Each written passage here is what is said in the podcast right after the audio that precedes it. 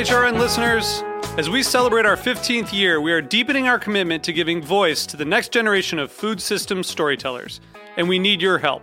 Our internship and fellowship programs help activate new possibilities for underrepresented and underestimated young people through experiential journalism, audio engineering, and production training.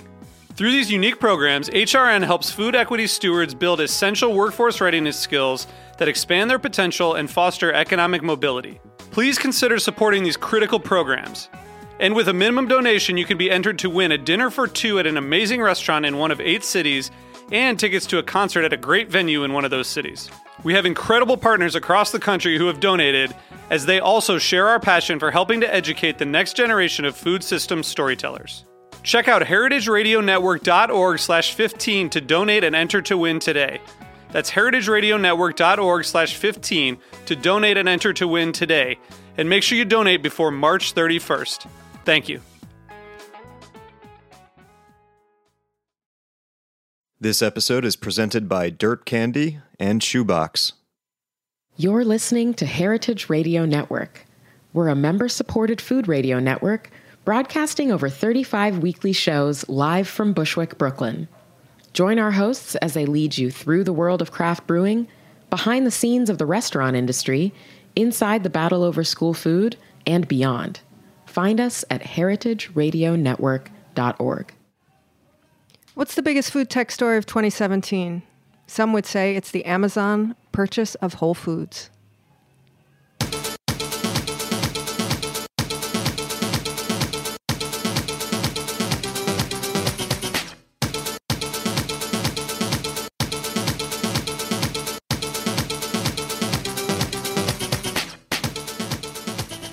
Hello, hello, Heritage Radio Network listeners tuning in from sixty-five countries around the world, about a million listens a month.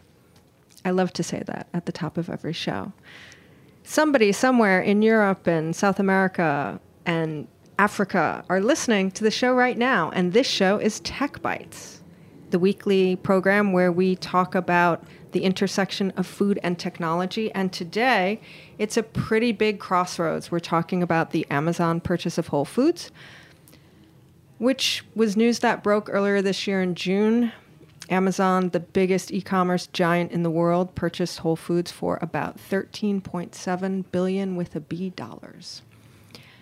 So a few months later, it still dominates the headlines, and I don't think we are quite sure what the impact of that is, although certainly we're starting to th- see things happen, like the price of avocados going down, um, like stock prices in other grocery retailers going up and down, and lots of speculation and a little panic and a lot of what's going to happen in the world. So today we decided to do a roundtable show around the topic of Amazon and Whole Foods and have a couple different voices from around the spectrum. So what we'll do is we'll take a we'll take a first introduction to everyone, and while we go around the shipping container, we will ask, like we always ask at the beginning of every show, what's your favorite app right now? Something that's been living on your home screen for the last ten years, or maybe something new you just discovered. So first up, looking a little quixotic, although you can't see that on radio, is Ben Conniff, who's co-founder of Luke's Lobster, which is a really great uh, mini chainlet restaurant group. They have twenty-five outposts around the country. They are New England-style seafood, famous for their lobster rolls, and they are also a vendor to Whole Foods. Ben, thank you for joining us. Thank you for having me. Do you have an app that you love right now? Um, that's a really good question. I uh, I gotta say that the most time I spend on apps on my phone is on all of our uh, all of our various friends in the industry's online ordering apps, because we're we're working on our own now. So I'm spending all my time looking at Diggin and, and Pizza and Sweetgreen and the other guys. Uh, so you're looking apps. At specific restaurant ordering apps, not the general restaurant delivery delivery service apps. So not Caviar, Seamless, Grubhub. That's right. But yeah, you're looking at the specific mm-hmm. to the restaurant proprietary. Yep. Domino's Pizza is heralded as being one of the most amazing delivery apps it's ever. It's great. I used it at A C L this weekend twice. It was amazing. Go right through it. Gives you like the wait time. Perfect. It's supposed to be good. I think, um, those guys know what they're doing, that's for sure. They sell a lot of pizza. And that voice jumping in is Brad Harrison, who's one of the co-founders of Greensbury, which is an online market for organic grass-fed beef and other seafoods. He is co-founder and chairman of the board. Thank you for coming out today, Brad. Thanks for having me. What's Great your favorite here. app right now? I spend a lot of time looking at Coinbase because I'm totally interested in the crypto market um, and how insane it is. So I look at Coinbase every day to see uh, how crazy the market is, and Bitcoin will go from, you know, it's up like one thousand dollars in a day. So I just find it fascinating, and it's just make-believe money to me. Are you trading any? Uh, we've been working on a couple of companies to uh, enable trading in this space. And uh, one of the guys in my office is trading it. What's your favorite app for it? Coin uh, for trading? Well, our wallet is Coinbase, and then we built something proprietary for the trading. Okay. Maybe more on that later to come when that goes live. Joining us on the phone is Craig Giammona from Bloomberg News. He's a consumer reporter, and he's been following and reporting on the Amazon Whole Foods purchase for quite some time. Craig, are you with us? I am, yeah. Thanks a lot. Thanks for calling in. What's happening on the news desk over there today? Is it a busy morning? Uh, it has been a little bit, actually. Uh, Domino's reported earnings uh, earlier this morning, so we've been watching that. And, you know, obviously... Um, You know, Kroger's been in the news, and everything having to do with this, this Amazon Whole Foods deal is kind of has people interested these days. So that's a that's a probably a win-win for you guys. It is. It is. It's good to be busy. Do you have a favorite app that you like right now? You know, I've, I've been big on, I'm a, I'm a bike commuter, so the Weather Channel app is kind of uh, essential for me these days. It gives you that hourly forecast. As the weather starts to change a little bit, I'm always kind of watching when it's going to start to rain to see if I can make it home in one piece. Do you find the Weather Channel app is the best one? We've had a lot of interest in weather apps over the years on this show, and Dark Sky I was gonna say is Dark the one Sky. that people really love. Even though you have to pay, I think it's like four dollars and ninety-nine cents, it's supposed to be hyper accurate to your extremely precise geolocation.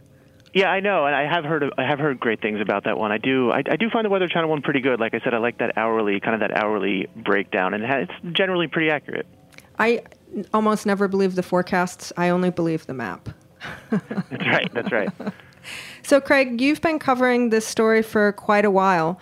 Um, I mean, is, is it simply just the size of Amazon and the size of Whole Foods that make it so interesting, or what are the what are the specific storylines you think that are making people so focused on this this piece of business?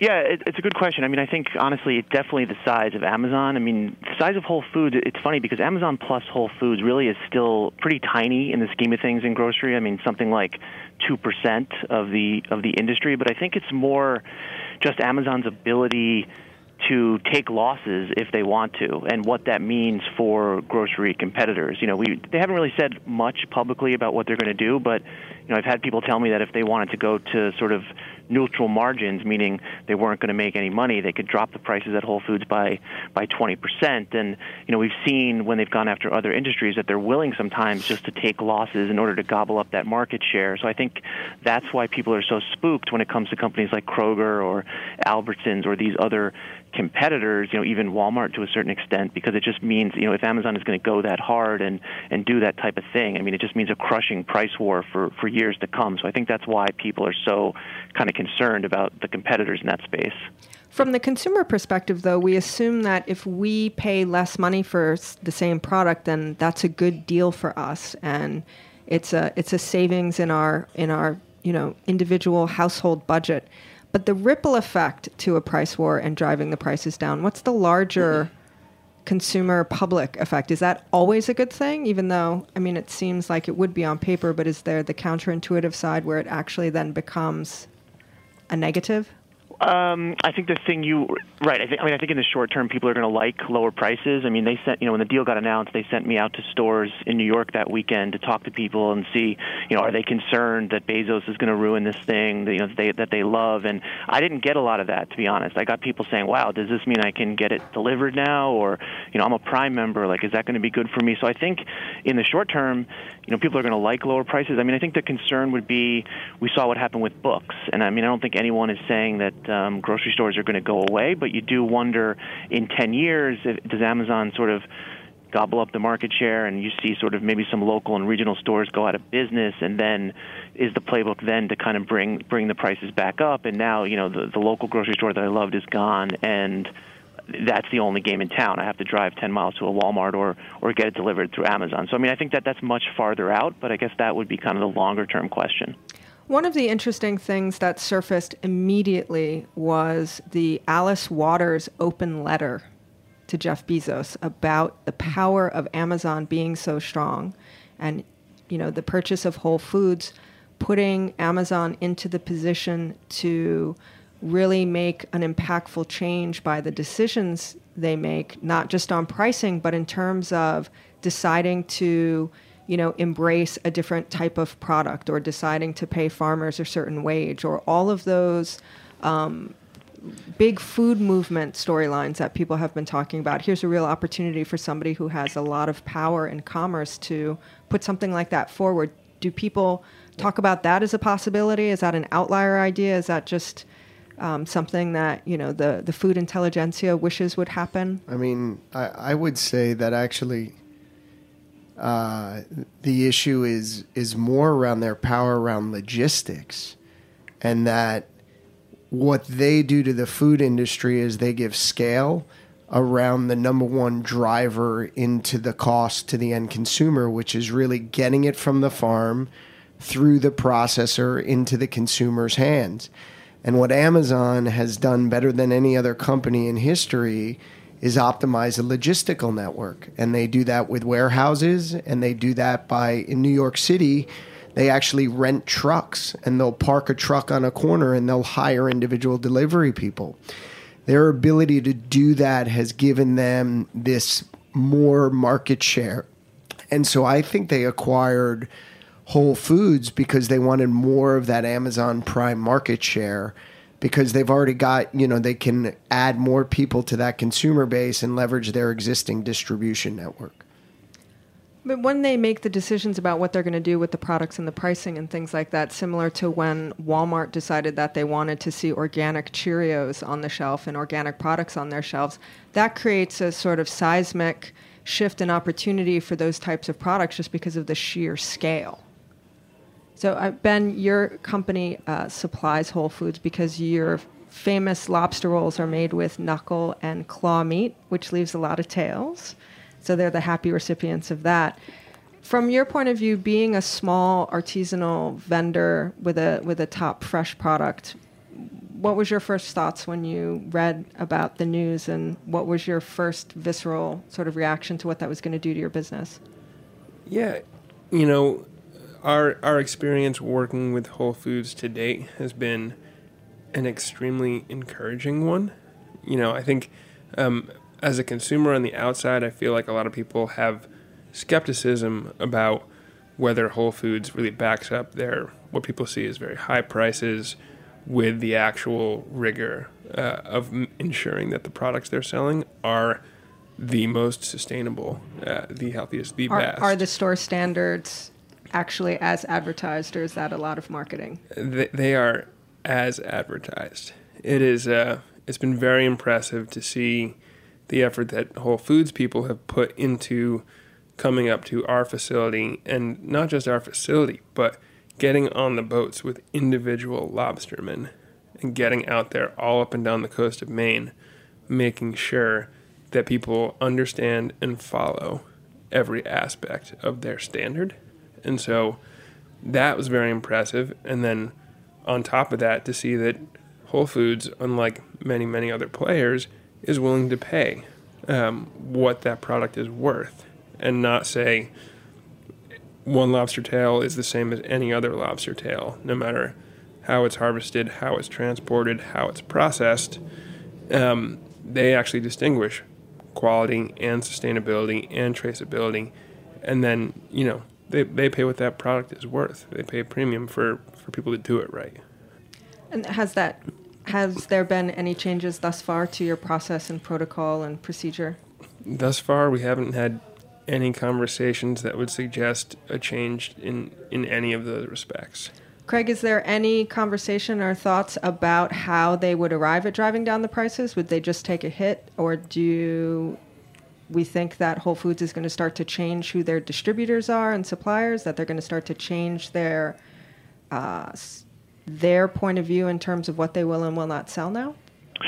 You know, everyone that I talk to that knows the grocery industry says that that would be an incredibly complicated thing to do. And the other thing is that, you know, Whole Foods had some problems. I mean, that, that's why it was in a position to get bought. But still a really, really strong brand that resonates kind of for all the reasons that these guys are talking about. So it's not clear that they really want to change that. As far as bringing down the cost, I mean, I think that it is supply chain and logistics and, you know, doing some of the sort of retail one oh one things that maybe John Mackey had ignored over the years because the sales were so good. I mean, they, they had kind of gotten into trouble because they weren't really running it like a, a professional grocery store with category management and, and things like that. So I think there's some kind of back-end stuff that they can do that will help them bring the prices down. And, you know, the other thing is to really push the private label stuff. The three sixty-five brand was something that a lot of analysts think that Whole Foods hadn't done enough with prior to the deal, and you've seen that already with that stuff going up on Amazon right away and selling out. So I think, you know, that stuff is very high margin when the private label products. So you could see them,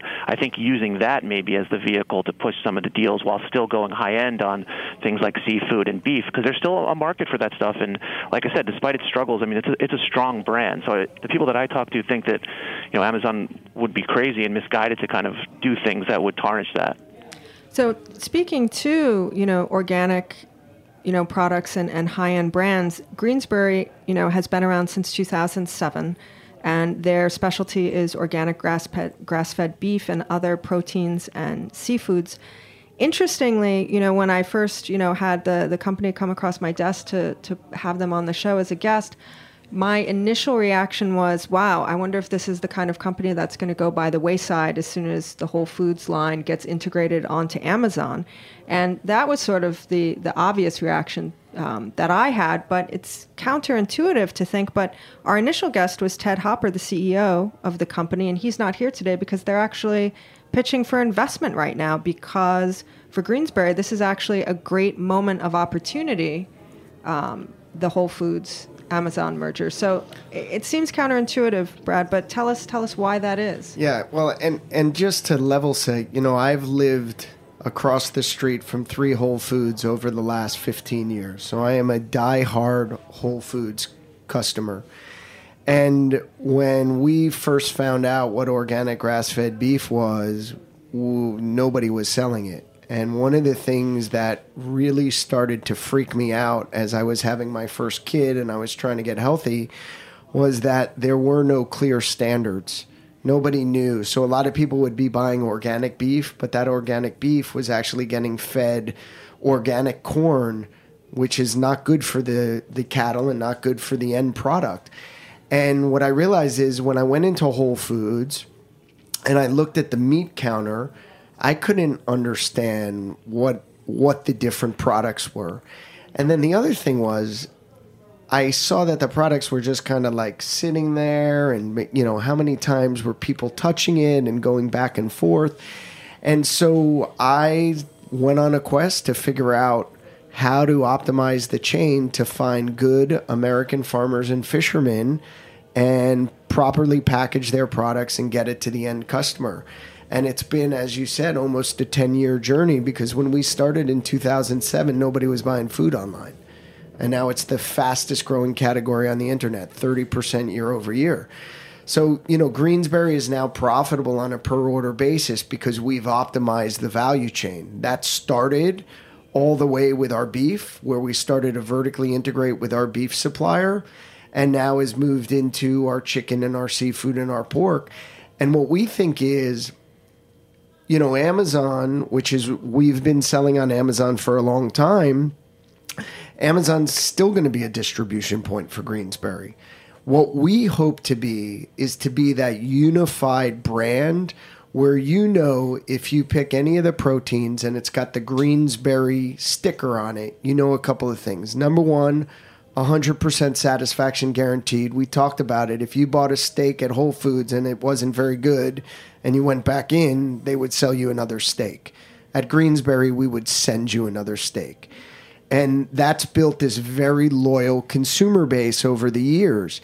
And so now what we want is we want to be the one that holds that standard. We want to educate the consumer so they know that, you know, you can buy organic chicken and you can buy antibiotic-free chicken, and they're both kind of okay for you. One's more premium. And, you know, we don't think that Amazon or Whole Foods educates that way. We don't think that's their plan. And we also think, most importantly, they missed the final processor. So today, they don't have the part of the value chain that does what we do, which is actually take the animal from the slaughterhouse and cut it into, into individual steaks, vacuum seal it, flash freeze it, and ship it. That is, you know, hundreds of millions of dollars of infrastructure in processing plants with U S D A inspectors. And they just, I don't think that's on their horizon. I think what we're going to see is we're going to see them lose money on certain categories of products in beef and dairy, um, because that's what Kroger's doing and that's what other brands are doing. And that's to just suck the customer in. But all of that, I would say, is lower quality than what we sell.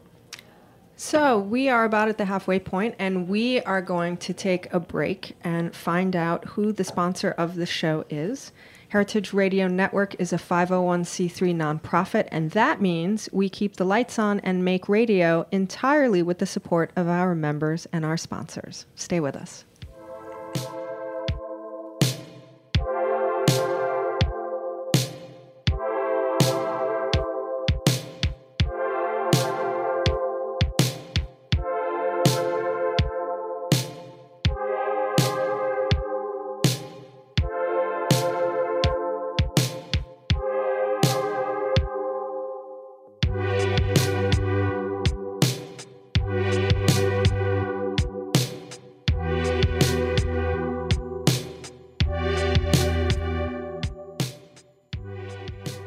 This episode is presented by Dirt Candy, the award-winning vegetable restaurant on New York City's Lower East Side.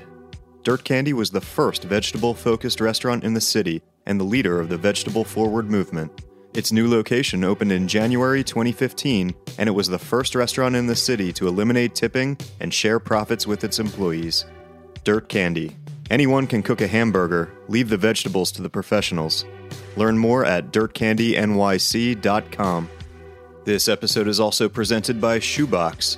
In French, choux, that's spelled C H O U X, means cabbage, something we could all use more of. Shoebox is the restaurant industry's first web-based point-of-purchase service that helps everyone organize their paperwork, understand their purchases, and save time every step of the way. eighty-six your invoice insanity with Shoebox. Learn more at C H O U X B O X dot com.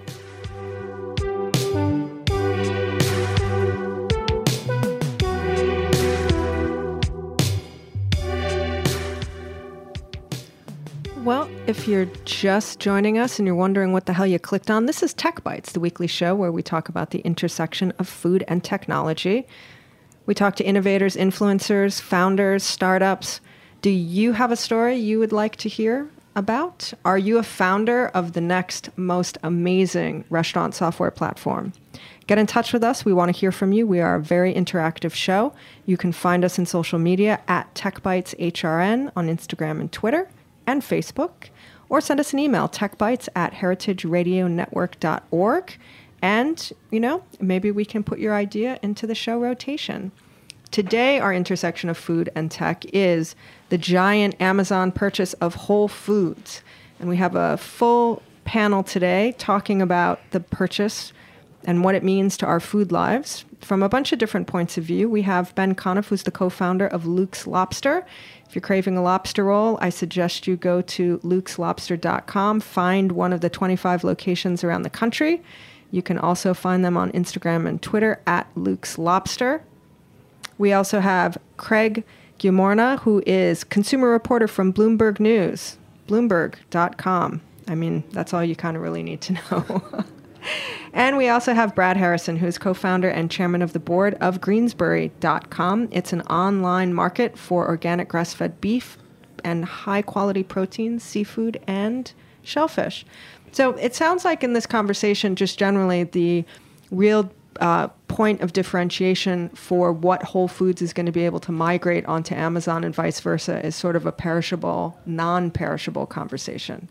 Um, it's probably really easy to warehouse pasta and, you know, coconut oil and, and pack those up and ship them the same way we get our, you know, I, I buy a lot of um, vitamins, electronics, and uh, like beauty products on Amazon.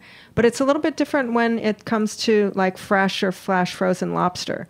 Um, Ben, you guys just do a wholesale business. You don't do a, a consumer size business, yes? That's right. Yeah, I mean, and we have in the past. We've had, um, you know, online e-commerce uh, websites on on the Luke's Lobster website, and um, you know, we found that the fulfillment was very difficult, and that the shipping is very difficult, and that, you know, when it leaves your control, you know, you can be left with a lot of customer service issues on the end that, you know, you really didn't have any power to to control. So. Um, that's not to say we would never consider doing it again, but for the time being, we're not, because it's a challenging business. Well, we could do it with you, right? Because we have yeah. all the infrastructure to process it and handle it. So we'll talk after the show. Craig, do you think that this opens up opportunity for packers and shippers, that it's a completely new logistics that Amazon has to get into? Are we going to see them buying like a dry ice company next and refrigerated trucks? You know, I, I wouldn't be surprised by that kind of thing at all. And I mean, the, the other angle is that as, you, you know, the, the percentage of food bought online is still incredibly small. I, I mean, I think the feeling is now that for a long time, grocery was kind of um, insulated from what e-commerce has done to other sectors, because there was still a feeling that people wanted to touch the avocado or talk to the butcher about their steak. And we are now seeing people start to buy more and more food online. I mean, I think Walmart's been a big part of that. And what's interesting about Walmart on it is that that's a very main mainstream consumer that's starting to kind of adapt that behavior. So I think as Amazon pushes in, you're going to see response from other grocers doing more and more of this stuff kind of on their own and realizing that the customer is going to demand that convenience. So I, I don't think there's any question that kind of ancillary businesses are going to be more and more appealing. And, you know, Amazon, I think, likes to own as much of that supply chain as they can. So, yeah, I, I do think that's a possibility. Just out of curiosity, I, I, I often hear in different conferences and things like that, when people talk about the dominance of Amazon, they talk about how Amazon is outside of many of the different tax structures in terms of, you know, paying different taxes and things like that. How does how does food tax and the bottle taxes and all that kind of business come into play with Amazon and the pricing across the country? Yeah, that has been an issue that's been controversial. I mean, I think it has to do with kind of where they book the revenue and, you know, different state sales taxes. So, I mean, I don't, I'm not sure. I don't think there's a specific food angle on that. It's it's going to be more kind of how they, you know, deal with the government authorities, because, I mean, obviously it's a it's a massive business and food is still pretty small for them, but obviously growing fast. But um, that has been, it is something to watch. I mean, as far as, I mean, I think the tech guys in general are more in the crosshairs now. I mean, it's over in the E U. There's been a lot of noise kind of about Google and Facebook. And so I wouldn't be shocked to see kind of regulators try to get more serious about Amazon. I mean, obviously, they're on the top of everybody's mind now as they've kind of become this, this grocery player. So, I mean, it could open them up to sort of more scrutiny on that set of issues. So, Brad, why specifically is this a great moment for your company to go out and fundraise? What, well, what's the moment of opportunity here for you? You know, it's interesting because there's a whole group of people that were talking to us that stopped talking to us as soon as the Amazon news came out.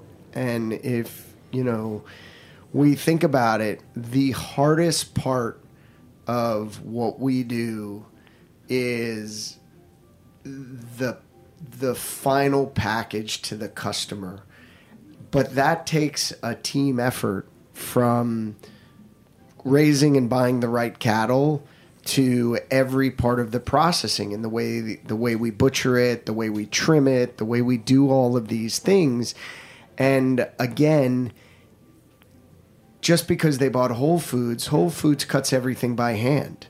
Right, and they have no roll top machines, and they not they don't vacuum seal it. You get your stuff in a brown bag. They can't just take that and start shipping it, right? That doesn't work.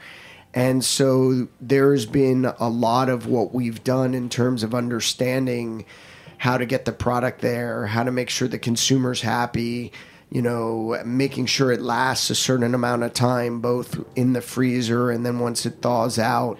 And, you know, some of that is proprietary and we like it. Some of that is just experience. And I think, you know, there's all of these third-party fulfillment companies around the country, and they're regionally located. East Coast, Nebraska, Missouri, West Coast, and West Coast has kind of Reno, L A, and some other areas. And so, you know, we've earlier in our careers worked with third-party fulfillment, and the quality was not very good at all because it's not their product, it's somebody else's product. Um, and just one last thing to add, you know, Amazon is showing up in the market trying to cut out different pieces of the value chain because we've been dealing with them for years. And so they've wanted to cut out a middleman or a final processor and see if they can just buy things. And um, they're going to continue to do that. But I don't think there's that much in the meat business for them to buy unless they really go in and buy a meat company. Like Chipotle. Well, Chipotle did when that. When bought a meat company. Right, and yeah. Blue Apron did that. I mean, mm-hmm. Chipotle for a couple of years was buying more sustainably raised pork than anybody else. There was a pork shortage. Um, so, you know, it actually turned out there's these amazing pigs that are grown in Poland, but they're super expensive. But, you know, if you go and you look at the lineage of the animal and where they're raised and all of that, that just takes a really long time. And now that more people care about what they're eating, the supply needs to catch up to it because, you know, uh, ten years ago, there was nobody selling grass-fed beef. Maybe one or two really small people locally. Right, exactly. exactly. So, Craig, what do you see going forward for the end of the year, for the fourth quarter, and then going into twenty eighteen? Is it possible to make any predictions or see any any storylines starting to come into view? I mean, the thing we're, we're watching most closely, honestly, is what they do with the prices.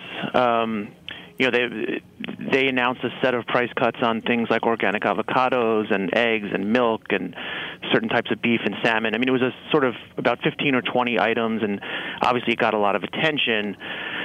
But it, it was sort of just a great marketing coup by Amazon, and we you know we haven't seen. We've been in the stores a lot, and we haven't really seen widespread price reductions. So, I mean, I think we're just going to kind of watch to see as the changes start to show up. I mean, the Amazon lockers are in the stores now, but clearly it feels like they're they're taking their time and, and being deliberate about this. I mean, there were some big changes underway at Whole Foods even before the deal. They were moving to centralized purchasing in Austin and, you know, installing some pretty high-end category management stuff. So there's a feeling that kind of Amazon is working working through some of that stuff. But, you know, as we head into the end of the year, into twenty eighteen, I'm sure you're going to start to see them make some uh, make some changes. And it's obviously going to be very interesting once we get a better sense of what their specific strategy is there. Do we still see the rollout happening of the Whole Foods, the the lower-priced store brand for millennials? Did that go by the wayside during the purchase? I believe it was focused around the three sixty-five brand. Yeah, that's right. The Whole Foods three sixty-five, which was kind of Mackey's attempt to get away from the whole paycheck nickname, you know, a set of stores that were going to focus on the private label stuff and be cheaper and bring some customers back in. You know, that's that's a great question. Amazon hasn't said. I mean, I think there's something like twenty-five leases signed for those. I think four or five of them are open. There's one coming to Brooklyn, I believe, next year, um, down by Fort Greene there. So it, we, they haven't said. I mean, it's it, you know, a lot of people sort of tell me, well, why would Amazon need to do that now? They're going to bring down the prices anyway. But, you know, I, I think a big part of their strategy so far, at least from what we can ascertain, is to focus on the private label stuff. So it'll be interesting to see what they do. I mean, I've had people tell me that there'd be no reason to go away from those leases. The locations are good. Maybe they have different thoughts about the stores. Maybe they'll change the name, but hard to imagine them kind of pulling out of those leases. But that is one of the sort of the, the questions near the top of the list to watch for, is what they do with a project that uh, they basically inherited. It was also supposed to be geared for millennials also. Yeah, that's right. I mean, I basically, uh, right. A, I mean, yeah. They said, I think it was just sort of the value conscious, yes, a younger customer who maybe feels like they're priced out of the flagship Whole Foods. That was, like I said, Mackey's attempt to push back a bit on the idea that they're overpriced. Um, and, and yes, they did say it was geared towards millennials. They have restaurants in some of them, which they also have at their flagships. But there's been no indication so far from uh, from Amazon what they plan to do with that, and that, that definitely bears watching. Well, I'm sure this is a story that we'll be watching for years to come. Uh, Ben, what do you think is happening going forward? Do you have a guess? Are you just in a holding pattern until otherwise? Getting ready for, do you do a big fall holiday Q four?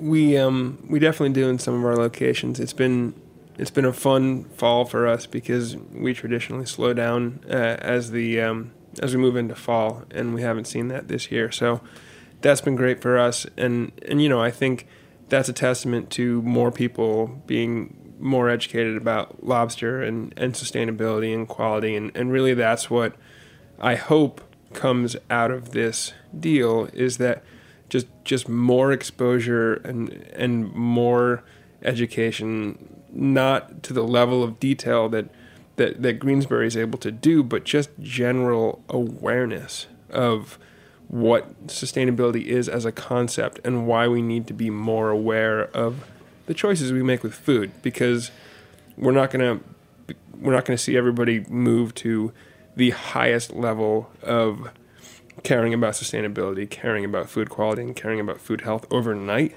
So just having more big players in the conversation and more exposure initially is going to be a positive. Well, and also if the big players decide to cut the bottom tier, you know, maybe everyone will not move to the best quality product, but maybe as people become more and more educated, they will diminish what the lowest rung is. Maybe we can move the bottom up to a better quality. Um, Brad, what do you what what do you see looking into the future? I mean, this is a great moment for you guys. Yeah, so so I guess on the on just on the Amazon Whole Foods front, I think you're going to see, you know, integration of a bunch of their logistics stuff around dry goods, and you're going to see super efficiency in being able to get things that you used to get in the market. You're going to order in the morning and get it the next morning, right? So you're going to see great efficiency. So for people that don't have um, close access to Whole Foods like we do where I live, super great, and that'll and, help them. And, you know, and we think that in New York City, we, we have access to everything, and it's amazing, and most of us do, but we forget that even as great as New York City is, we have pockets of the five boroughs, which people call food deserts, because you don't have right. a good grocery store, grocery shop that people can go to. So this, in some instances, makes things more accessible to people who conceivably we think are, oh, there's a bunch of Whole Foods and, in New York. And when we started Greensbury, it was about bringing accessibility to every American, this quality. And what we learned is it's really expensive to deal with shipping if they live in certain areas. So accessibility comes with a price until you get enough scale. Um, but I think the other thing which Ben touched on is for us, it's all been about transparency and spending more time on the conversation. You know, we have this um, rancher that's been in ranching for one hundred eighty-five years, his family. And he actually explains that a natural ranch with chickens and cattle and goats is actually one of the most sustainable things in the environment, the way that cycle works and the water and the manure and the grains and all of that. And so you have these, you know, even vegans that jump up and say every single thing to do with an animal is bad for you. And that's not actually true. And there's a lot, you know, people like Ben need to earn a living. Those guys on the boats, my family, I had lobstermen in my background.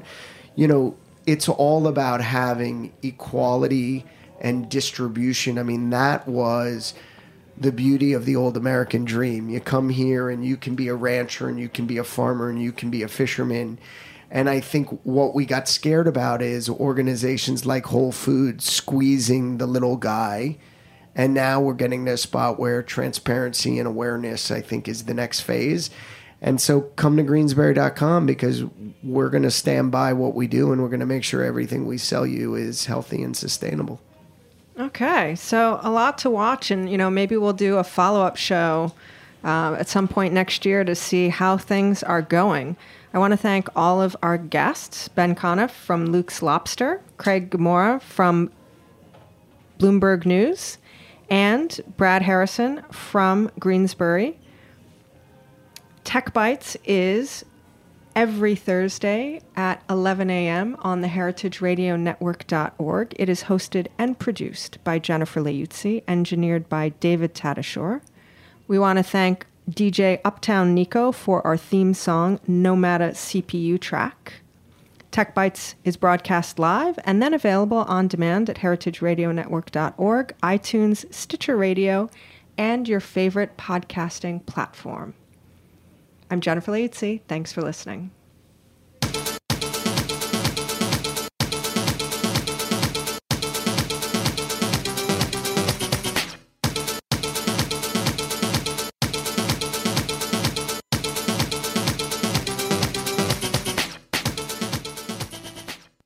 Thanks for listening to Heritage Radio Network, food radio supported by you.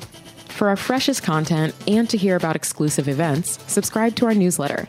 Enter your email at the bottom of our website, heritage radio network dot org.